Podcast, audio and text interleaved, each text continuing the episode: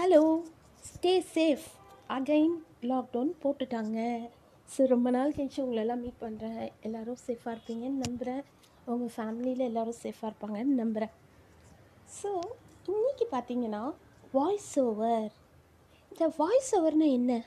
Dubbing இப்போது நம்மளே எவ்வளவோ படங்கள் பார்த்துருக்கோம் எவ்வளவோ சீரியல்ஸ் பார்த்துருப்போம்.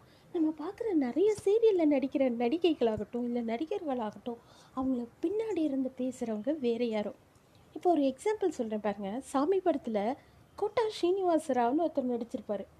அவர் பேசினாருன்னு தானே எல்லோரும் நினச்சிட்டு இருக்கீங்க? இல்லை ராஜேந்திரன் சாருங்கிறவர் தான் அவருக்கு பேசியிருக்காரு.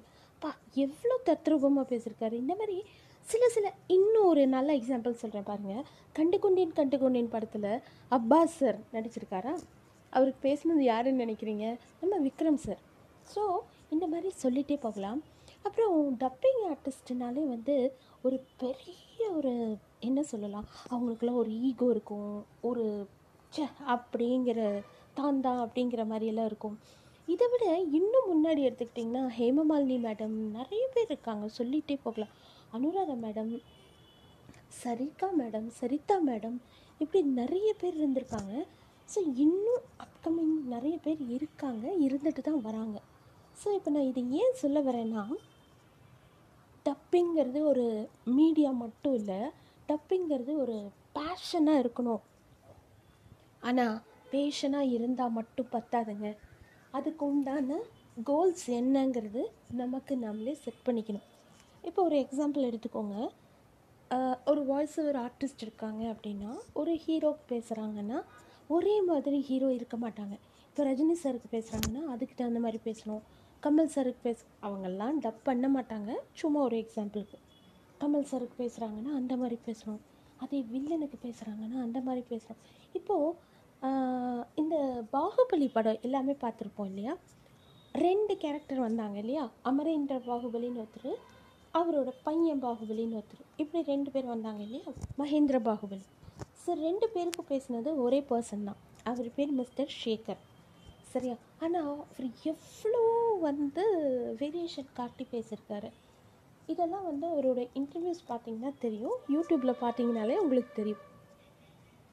ஸோ இந்த மாதிரி சில சில டிப்ஸு கூட இருக்குது அதே மாதிரி இந்த வாய்ஸ் ஓவர் ஆர்டிஸ்ட் ஆகணும் அப்படிங்கிறது வந்து இப்போ காமெடியெல்லாம் பேசுகிறாங்க பார்த்துருக்கீங்களா? இப்போ மனோரமா ஆட்சியெல்லாம் வந்து அந்த காலத்துலேருந்தே வந்து அவங்க டப்பிங் வந்து அவ்வளோ சூப்பராக கொடுப்பாங்க.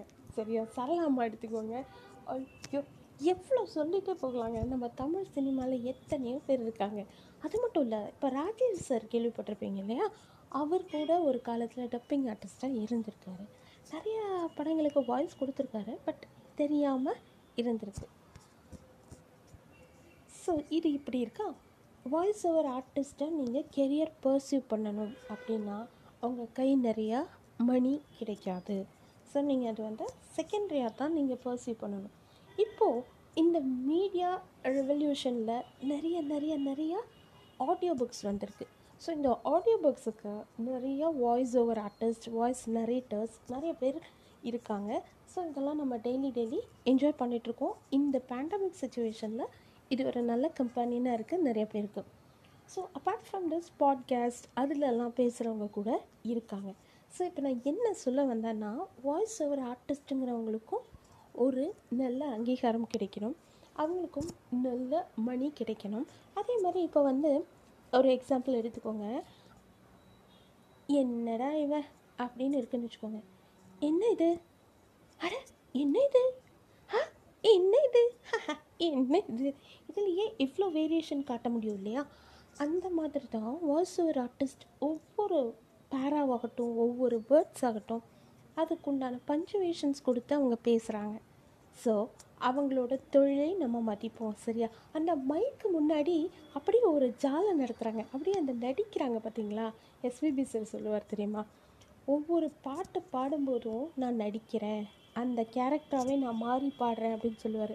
அது எவ்வளோக்கு எவ்வளோ உண்மையோ அவ்வளோக்கு அவ்வளோ உண்மை வாய்ஸ் ஓவர் ஆர்டிஸ்ட் பண்ணுறாங்க ஸோ எல்லோரும் முடிஞ்ச வரைக்கும் வாய்ஸ் ஓவர் ஆர்டிஸ்ட்டு அப்ரிஷியேட் பண்ணுங்கள் அண்ட் இது யாராவது பெரிய லெவலில் கேட்டிங்கன்னா வாய்ஸ் ஓவர் ஆர்டிஸ்ட்டுக்கும் சேலரி ஆர் அவங்களோட மந்த்லி பே வந்து ஹேண்ட்ஸமாக கொடுக்க ட்ரை பண்ணுங்கள் பர்சியூ பண்ணணும்னு நினைக்கிறவங்களுக்கு அதுக்கு உண்டான வழியை காட்டுங்க.